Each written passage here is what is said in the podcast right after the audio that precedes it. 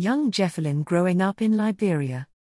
Despite all the challenges which young Jeffelin faces growing up in Liberia, she is determined to fulfill her ambitions of becoming a brain surgeon when she leaves school, even if that means getting up in the middle of the night to study.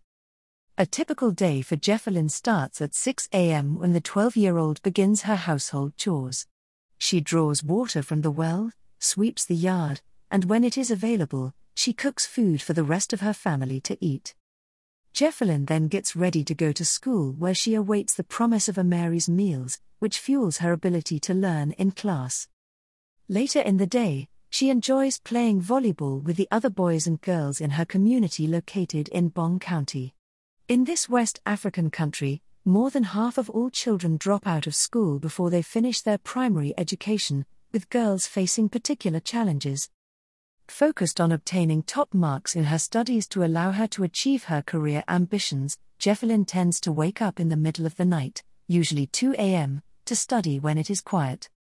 It has been particularly difficult for Jeffelin and her siblings when both their parents tested positive for the coronavirus and were placed in isolation at a hospital for a month.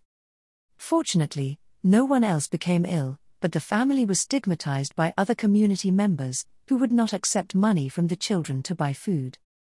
Like many parents in Liberia, the family struggled to provide enough food for their children, therefore, the school meal she gets from Mary's Meals can often be a lifeline.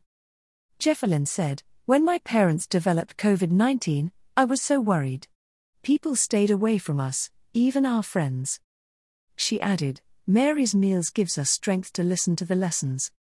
I want to become a brain surgeon because there aren't many brain surgeons in the world and especially not in Liberia. Her father Jeff described Mary's meals as a real blessing for the family. He added, It's good for the children to feel full and focus on their lessons. Mary's meals relieves us from a lot of problems.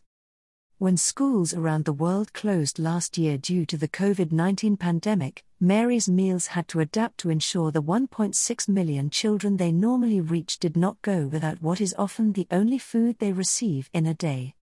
Brought to you by Audio Harvest.